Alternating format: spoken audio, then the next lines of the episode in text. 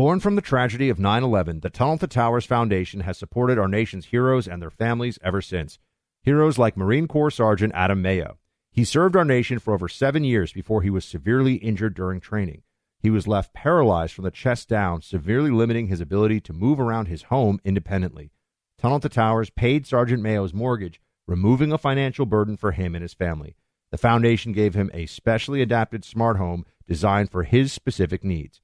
Tunnel to Towers helps severely injured service members and first responders, as well as Gold Star families and the families of fallen first responders. It has already come to the aid of so many heroes and their families by providing mortgage free homes. The foundation is also committed to eradicating veteran homelessness. Join Tunnel to Towers on its mission to do good. 95 cents of every dollar goes directly to their programs. Donate $11 a month to Tunnel to Towers at t2t.org. That's T, the number 2, T.org. You're listening to the Buck Sexton Show podcast. Make sure you subscribe to the podcast on the iHeartRadio app or wherever you get your podcasts. Hey, team. This is the Buck Sexton Show. And on this episode, we have Amber Athey with us now. She is the Washington editor of The Spectator. She's a writer, columnist, author. In fact, she's got a book that is just on the on the new shelves out there. I guess on the shelves, and it's a new book on them called Snowflakes Revolt. We're going to talk to Amber about that and some other important stuff going on now. Amber, good to see you again. How you doing? I'm doing great. Thank you so much for having me on the program, Buck. Let's talk about the snowflake, shall we? Because we don't hear that term a lot anymore. Not as much as we used to. And then we saw the uh, Stanford Law School, the the antics, the lunacy the acting like a, a room full of spoiled children, but shouting a lot of curses at uh, the federal judge, Judge Duncan. And I think snowflakes maybe is a thing we have to bring back now because how else do you describe law students who shout down a federal judge who has been invited to their university to speak? right. It's uh it's a term that's kind of considered gauche now, but I'm almost using it tongue in cheek in the book's title because this the whole premise of this book is that conservatives really got it wrong in a lot of our commentary about what would happen to these crazy campus activists. A lot of us kind of thought that they would get out into the real world and they would melt, so to speak, right? The the real world would hit them in the face. They wouldn't get safe spaces and trigger warnings from their employers and they would eventually just have to adapt or die. But instead, what happened is that they actually brought their politics with them off campus and are using a lot of the same tactics that we saw at Stanford University just recently with this speech um, from the judge that you mentioned, where they basically orchestrate mobs. They have online cancel campaigns, they use social media to shame their employers. And it's all done with the intent of trying to push every major American institution further to the left and to have um, the progressive orthodoxy that they're uh, really hammering into people uh, and silencing dissent. Um, they want that to be the way of, of every single major institution, and they will do anything to do it. So, do you think that given what we've seen with uh, some of these failures, whether it's of banking or of uh, FAA regulation or you name it. There are all these areas now. People are starting to say, hold on, if we're pushing people forward based on diversity and inclusion instead of merit, there will be problems that come from this. I, I think the thought process is that the the woke or the snowflakes in, in our discussion here are supposed to say, you know what, you guys are right. We won't do that anymore because the bad things or or things could even happen that are bad as a result of this. You know, planes crashing, trains derailing, um, people who become lawyers who have not even the faintest idea of what the Constitution is or is supposed to do. Uh, but I, I would wonder what about the position that they might take that's just this is the cost like this is the cost of social justice because because I see this on the criminal justice front all the time that there's a belief that the the residents let's say of San Francisco or even the residents of New York City who are 90% plus Democrat, they'll see the bad policies and they'll say, "Oh man, we shouldn't have done like this was a bad idea." Well, that assumes, though, that they are going to place their safety and the safety of their city, more importantly, not necessarily their safety, above their ideology. And I, I, actually don't think they'll do that. I think that a lot of them just view this as, yeah, if we destroy a company with our wokeness, then fine. That's the price we pay. Yeah, I think that's right. I don't think that these individuals really have any sort of logical cause and effect type of conversation happening with themselves. I mean, everything goes back to racism or sexism for them. I mean, if, for example, if you uh, look at the the bank crash recently, where they were uh, apparently spending a lot of time trying to incorporate diversity, equity, and inclusion instead of having people who would, I don't know, maybe see that the Fed was going to increase interest rates over the past couple of years. Uh, the response to that from woke activists wouldn't be this was our fault because they were distracted. It would be something along the lines of, well, they weren't doing enough DEI, or uh, the problem is that the company was just too fundamentally racist, and even our woke activism couldn't overcome it. It's the same thing with the the criminal justice question that you're talking about, right? The problem isn't uh, that uh, that individuals are committing crimes at higher rates um, from certain communities. It's that police are too present in those communities and therefore they're just encountering those people more often as another byproduct of racism like there's no uh, explanation for anything that happens in society for them that doesn't go back to people's skin color or identity or minority status. Uh, so i don't think that they'll ever look at any any result of their ridiculous woke activism and say oh yeah this was our fault. Maybe we should take a step back. Uh, and uh, to your point about the lack of quality of people who are being hired um, from the woke activist class, I mean, it starts back in college, of course, because colleges have lowered admission standards and let in people who are less qualified. And that is obviously not good for the person who gets into whatever college, because if you're talking about law school, for example, then that person has a lower likelihood of passing the bar. So you're actually hurting the people you're purport to help.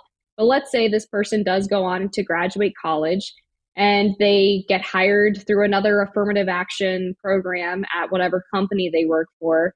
Well, there was a study that was written about in the Wall Street Journal last week that found a lot of these rather underqualified candidates end up becoming specialists in diversity, equity, and inclusion initiatives. And why do they do that? Well, it's because it makes them unfireable. So even though they're really bad at their job or they're untalented or they're underqualified, they have this special uh, way of training the workforce that if you criticize it or go against it, you will be called a racist. And if you fire them, you will probably be sued for creating a hostile work environment. So this is a way that they've actually created institutional protection for themselves. Well, also, it seems to me like how could, and this this ties into the Stanford dean of diversity who you know verbally berated in a room full of people who were acting horribly obviously uh, verbally berated um, the fifth circuit judge uh, judge duncan that it's effectively also a, a, job that is it is impossible to uh, underperform really because the whole point is to just do grievance politics all the time so so if you're a diversity mm-hmm. activist or a diversity educator what are you saying we don't have enough diversity. There's too much racism out there. So if there's not more diversity in the university, it's not your fault because you're the one who's saying there's we need more diversity, right? So you're always it's like there's you know they got a fever. The only prescription um, is you know is uh, is more cowbell, right? You know the same that line from right. SNL. If you're a diversity and inclusion educator, they've got a fever. The only prescription is more diversity and inclusion. It, it doesn't it doesn't make any difference. Um, it, and so how can you even have jo- like how could you even have performance metrics?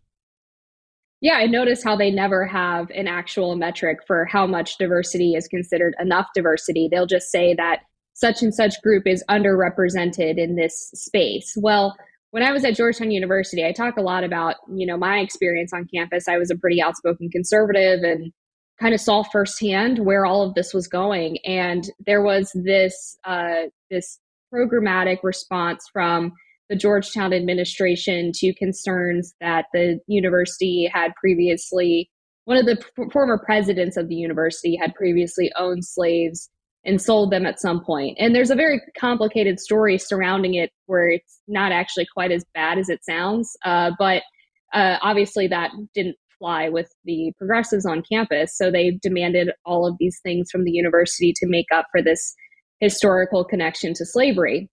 One of the items was that Georgetown needed to hire a uh, they needed to hire enough black professors such that they were paying uh, salaries to black professors that was equivalent to the modern day uh, monetary value of the sale of the slaves.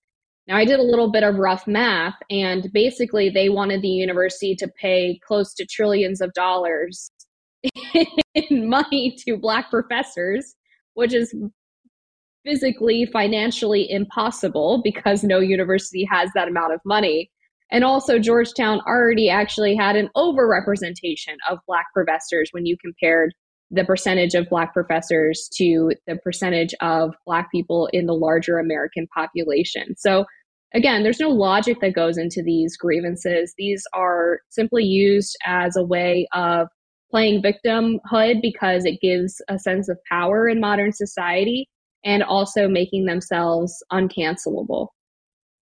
I want to ask you more about Snowflakes Revolt, Amber Athey's uh, new book, which you should all get a copy of uh, when we come back here in a second. Also, want to ask you about the mental health crisis of young women in America. That this goes beyond the political divide. Everyone who looks at the numbers understands there is a a particularly for adolescent women, uh, females, uh, young girls, teenagers. There is a mental health crisis that, when you hear the numbers of consideration of self harm and other things, is shocking. Something awful is going on in the country. We got to address it. We'll get back to that in a moment. But for everybody out there, how are your energy levels these days? Are you as fit and energetic as, you know, I don't know, the people that you see running around doing stuff all day long and getting after it in life? You will benefit from all the goodness of Choq. That's as easy as getting dialed into the right supplements that have been helping so many men and women in this audience. Look, last year I was able to introduce you to Choq for the first time. CHOQ. They make the most effective supplements that bring your energy levels back to optimum. They spent years looking for the right helpful ingredients and organized them into products especially made for men and women. So if you're looking for an answer that's a little more developed than your fifth cup of coffee in the afternoon, check out Choq's Male Vitality Stack or the Female Vitality Stack. Each one is formulated to help maximize your everyday potential. And their website is very straightforward choqchalk.com. Use my name, Buck, when you make your first purchase. Get 35% off any Choq subscription for life. Not just your first purchase or your first year's purchase, but for life. 35% off. Choq.com. Use my name, Buck. That's Choq.com. Use my name, Buck, and you'll get 35% off for life. You can cancel your subscription anytime, but when you try this stuff and you love it, you're not going to want to cancel. You're going to want to get more. By the way, Amber, you, what are you? What do you put in your coffee? What's your go? Do you drink coffee? I'm uh, assuming you're a coffee drinker. I do. I do, and I put a lot of really awful things in my coffee. I put Splenda, and uh, I will say I use dairy creamer, so I don't use the non-dairy stuff. But it's not a great coffee routine, I'll admit. Creamer and Splenda, huh? Okay, interesting. interesting. yeah, I'm thinking about making the switch from from moo cow milk to almond milk, based on what I'm told is you know gut inflammation and and health uh, reasons. But I, I feel I like, like almond milk. I feel like this just keeps changing all the time now. Like everyone's always just like, oh, well, this is, you know, I started to get all excited. I was like, what about oat milk? And now we're told that oat milk has a lot of oil and high fat content. I, I can't, mm-hmm. I can't keep mm-hmm. it all. I can't keep it all. I probably should just drink my coffee black, which, because really, what do I want? I want that coffee aroma. That's the safest and, choice. yeah, I should probably drink coffee, but it's bad for you. It stains your teeth. So see, there's no, nothing that gets it all done out there. So how do we beat the, uh, the woke mob? what do we do? I mean, do we, you know, we, we see them, we talk about how crazy they are, but it does feel to me like we um, we noticed this when they had already seized control of the most powerful companies, all of media, all of acad well, not all of media, but all of social media, all of academia, uh, obviously Hollywood for a long time, the legal profession increasingly, law schools. So, what do we do?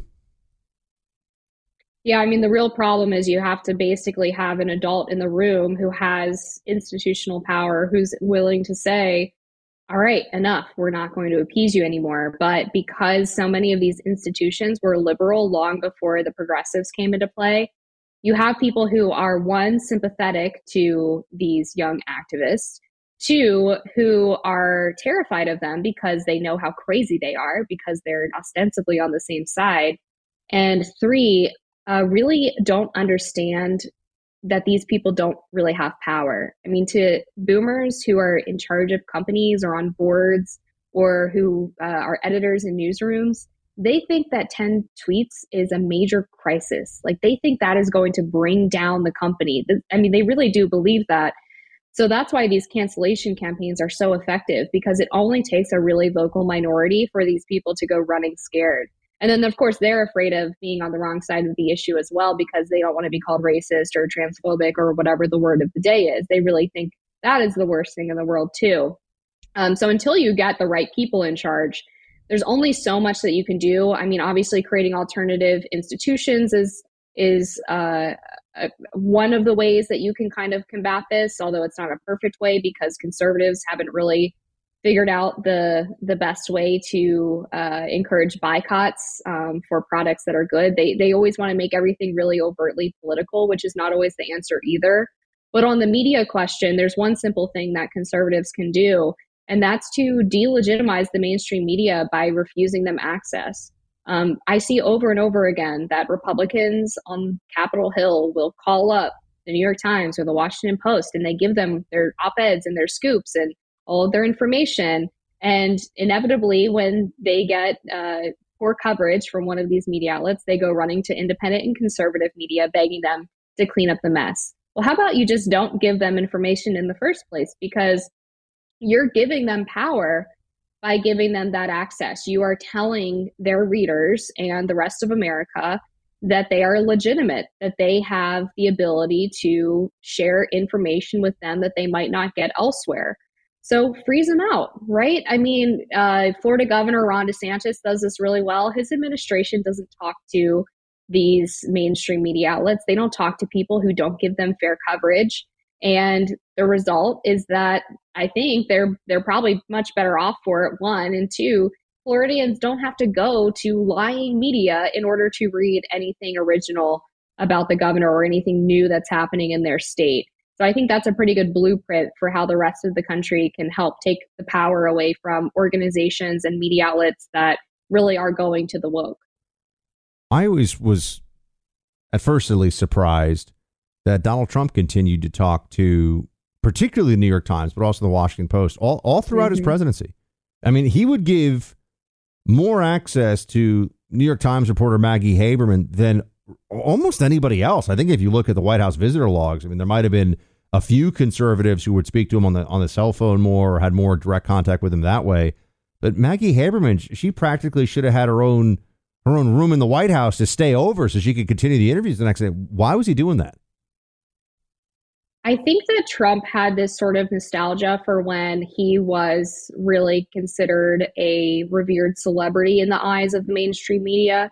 And particularly being from New York, you know, the New York Times did used to have this level of prestige where people wanted to be mentioned in it. They wanted to have favorable coverage in it.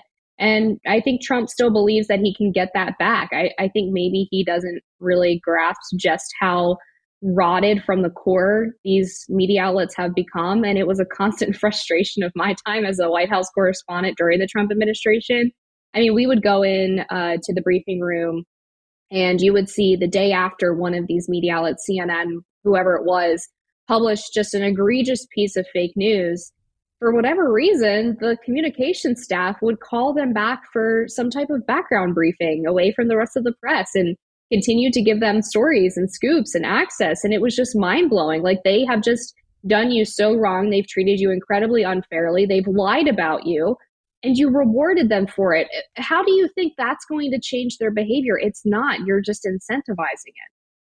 I want to come back and ask you about the uh, mental health, cri- health crisis facing young women in America right now. Um, uh, so we'll get to that, Amber, in just a moment. Uh, check out Amber's book, everybody Snowflakes Revolt. For the T Mobile subscribers out there, heads up there's a data breach that exposed sensitive personal information of 37 million customers. Right after the new year, cyber hackers grabbed data without notice, could include customers' names, emails, billing addresses, and phone numbers. If exploited, cyber criminals can use this information to commit online identity theft. So if your info is involved, how will you know? I mean, they could pretend to be you and take out loans or credit cards in your name. Well, one way you can know is with Lifelock's help. Their online identity theft protection includes monitoring the web 24 7 for irregular activities and new account openings. If they see unusual activity in your name and you're a Lifelock customer, like I've been for about six years now, you'll get an alert. That comes via text, cell phone call, email, whatever it takes to get you the information. It's important to understand how cybercrime and identity theft are affecting our lives. And if you do become a victim of identity theft, a dedicated US based Lifelock restoration specialist will work with you to fix it.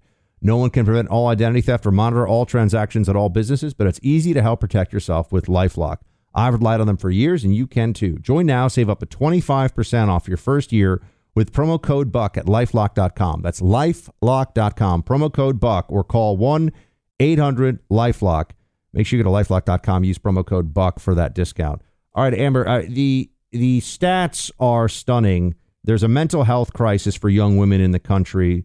Something like a third of them reportedly have considered extreme self harm, perhaps even uh, up to suicide in the last year. A third of young women, I think the uh, the age range was like 14 to 18, something like that in the study that I saw. Um, what is going on?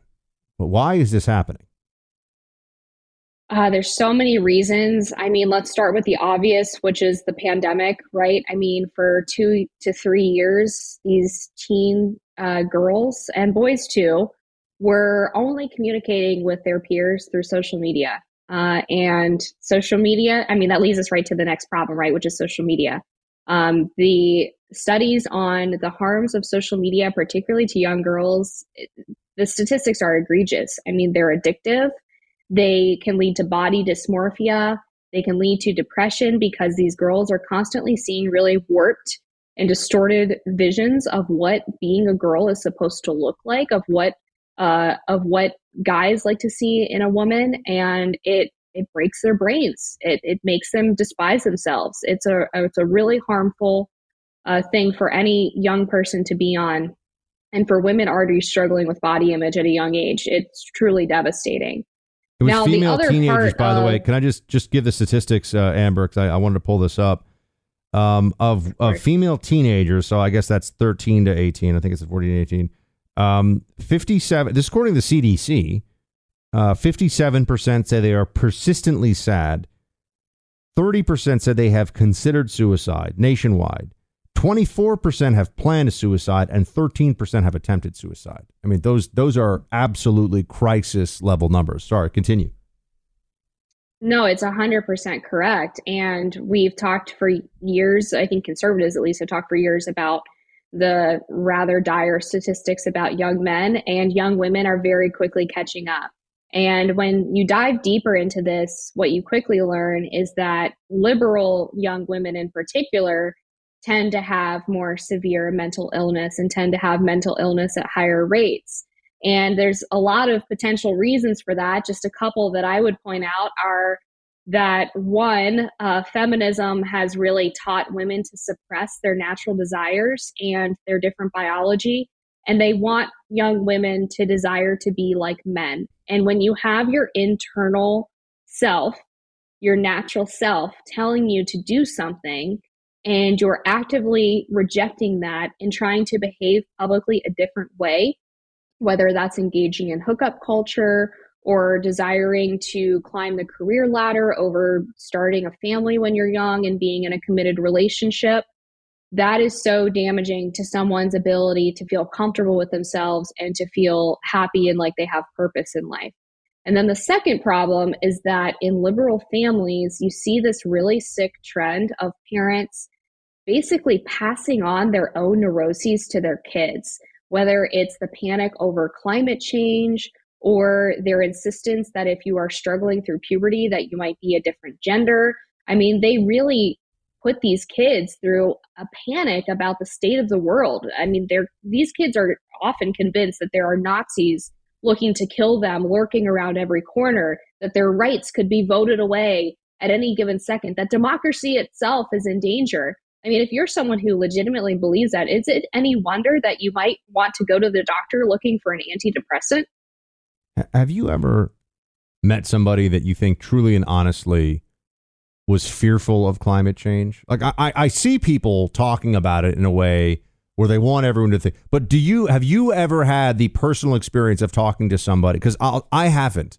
I've never I've never to this day found somebody who will say to me, and I, by the way, I wouldn't include like on a CNN hit or something because that's performative, right? I mean, just a person walking around who is genuinely terrified of climate change. And yet you see all these people that'll say things like, I don't want to have kids because I don't want to bring kids into the world because of our CO2 emissions and, you know, we're overcrowded, which the opposite is actually that we need more people, but that's a whole other right. thing. Um, have you ever met somebody that really, that really believed that? I'm just curious. I've thankfully never met someone like that, but I see them on social media all the time, particularly on TikTok. And there's this new, uh, I guess, younger, hipper version of Greta Thunberg now, and her name is Sophia Kianni. And she's been invited to the United Nations. She's received a whole bunch of awards. She has fellowships with various climate institutions. And she's, uh, I think, like a freshman in college that is of the belief, I, I mean, I think sincerely, that our world could disappear as we know it in the next five to 10 years because of climate change. And she's just this beautiful, clearly bright young person. And it's so sad to see that these kids get so wrapped up in what is an obvious lie. I'm Jack Armstrong. He's Joe Getty. We're the Armstrong and Getty Show. We cover the stories the mainstream media ignores. Stories that are important to your life and important to the world. The election, of course. The many trials of Donald Trump. Couple of wars. Gender bending madness. Why are kids looking at so much social media? And we bring you the stories the mainstream media is on, but we do it without the left wing media spin. Listen to Armstrong and Getty on demand on America's number one podcast network, iHeart. Open your free iHeart app and search The Armstrong and Getty Show to start listening.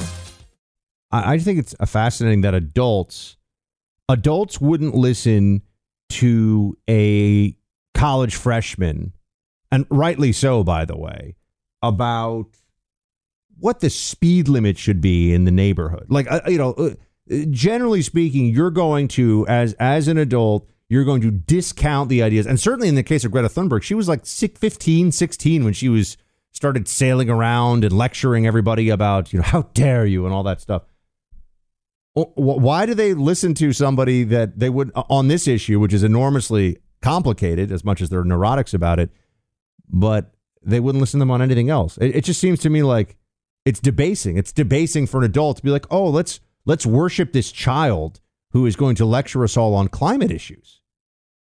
Well, I think what they're doing is they're elevating children who happen to agree with them because the obvious response to people who criticize them is, why are you going after a, a, kid? Why are you attacking a teen? I mean, that's what they said about Greta, right? So I think they're actually using them as basically human shields, which is exactly what they did in the pandemic, too. I mean, these are people who shamelessly abuse and use kids for their political agendas. During the pandemic, they had no problem uh, as, uh, using children as um, the punching bags for pandemic policy. And they kept saying, well, kids are resilient, they'll get over it we have to protect grandma. So we're going to make sure that kids have to go to school in a mask or they have to attend Zoom classes for two years. And they were the ones who were most harmed by all of these restrictions, while a lot of adults got to, uh, even the ones with the most neuroses, got to live out more normal lives than their kids did. And there's something really sickening about that. And I think the same thing is happening with other political calculi. So we're gonna have no, there's not going to there's gonna be a, a, new Greta. I didn't even what's this person's name again? By the way, I didn't. I, Sophia Kianni. Sophia. You should check her out. Key, yeah. How do you spell that? I've never I've never heard of K I K I A N N I I believe. I'm gonna have to. I'm gonna have to check. A, she's a cuter version of Greta, and I she's got. So, so basically, they they have a they they've now they've decided that the spokesperson for a climate catastrophe is going to be a a young person who is um, uh, better looking. Is, is basically what they've decided. Yeah, she's the she's the new upgraded model. wow, I, would never I'd never heard of this before, but I, I, will have to I'll have to check this out. I by the way, I, I every adult, and I mean this, every single adult, CNN, everywhere else, who sat down and had uh, did interviews with Greta Thunberg, um, I do not I refuse I do not take them seriously on anything. Like to me, to me, yeah, it's the equivalent. You, they might as well have sat down and and interviewed, you know, a, a chipmunk or like a tortoise or something. Like it's just, what are you doing? You're asking a 16 year old about global economic and environmental policy. It was it was truly insane. You know, but you'll appreciate this. I remember I said that that adults who listened to Greta when she was doing her tour of the US should be ashamed of how stupid they are. And a former Fox host, I will say that, a former host, not somebody still there, started shouting at me saying that I was child bashing. So actually fell Really? into the fell into the left wing game of no, no, I'm making fun of the adults. First of all, I could have made fun of the you know the child. She was like 17 or 18 at the time, but I was actually just saying adults listen to the person are stupid. But some people are so desperate to virtue signal their defense of children when it comes to Greta and you know all this stuff. Not with the things that children do need to be protected from: masking, transgender ideology, sexualization in schools. Uh, but want to protect them from. No one's can say anything mean about Greta because she was a kid. It was crazy. The whole thing was insane. It was absolutely nuts. It just speaks to this larger trend of the left really trying to steal innocence away from kids. Uh, they're on social media younger than ever. They're apparently involved in political activism on a national, if not worldwide stage, younger than ever. They can pick their gender. They're uh, supposed to be exposed to books that have pornography in them. Uh, they're supposed to bear the weight of the pandemic on their shoulders. I mean, again, it, it's not a surprise that you have this massive mental health crisis among young people. And we haven't even gotten into the pharmaceutical questions involved with things like antidepressants and birth control um, that young women are on more than ever. But the pathologies that exist among a really large segment of the population is harming kids uh, really significantly. I want to ask you actually about the pharma side of this in just a second. So let's come back to that, Amber. Um, but the Tunnel to Towers Foundation does amazing work, and everybody should know about how they are honoring America's heroes.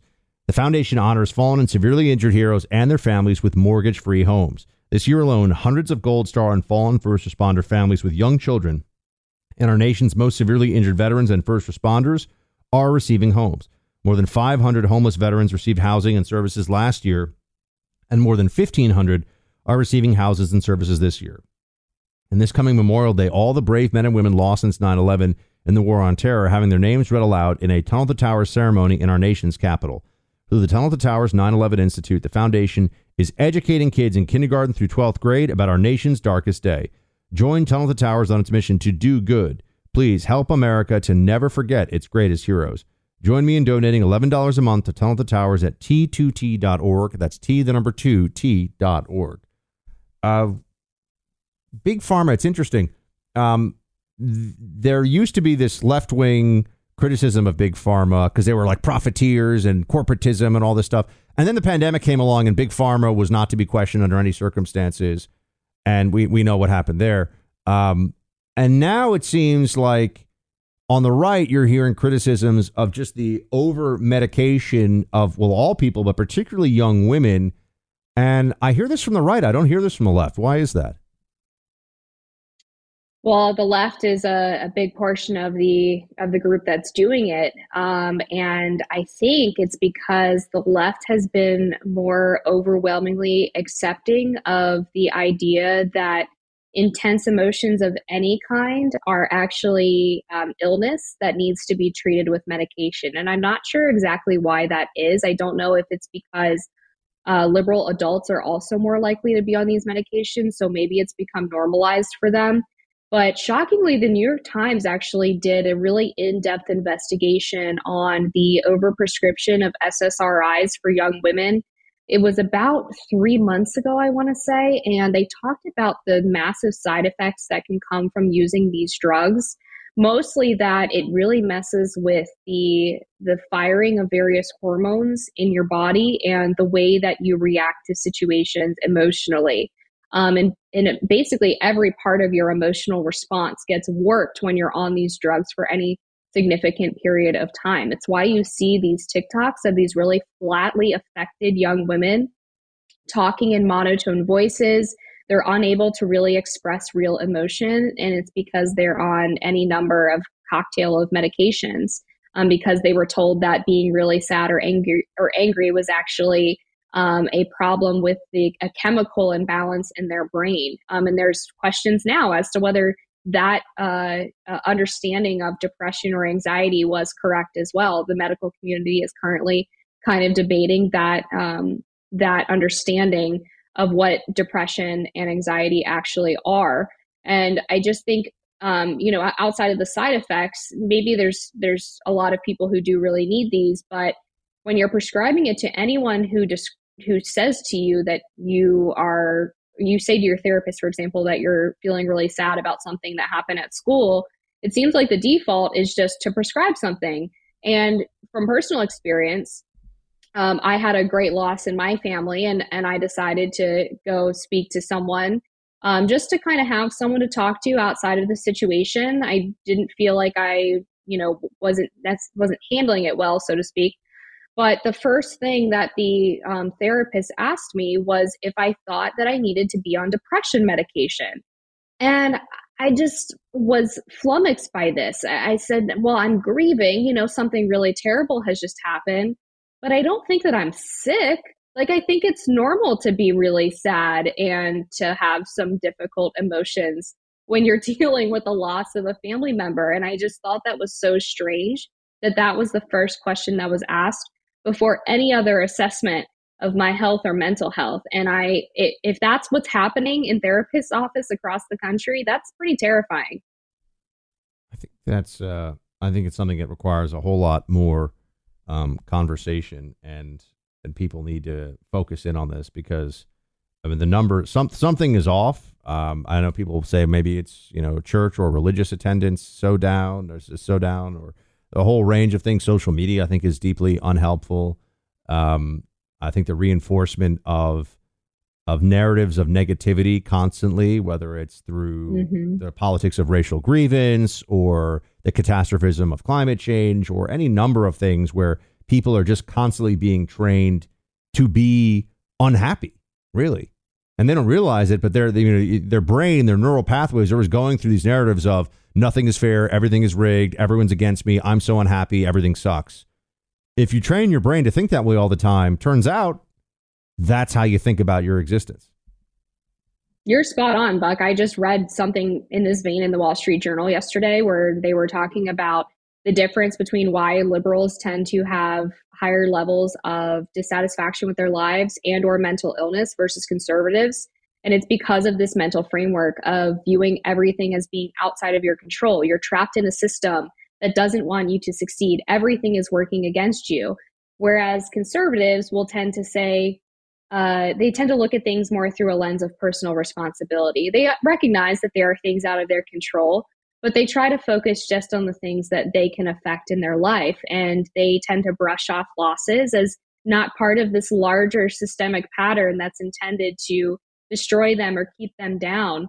Um, and these patterns of negative thinking on the left do really reinforce themselves and stack onto each other to the point where they get into this really deep hole that's almost impossible to dig out of.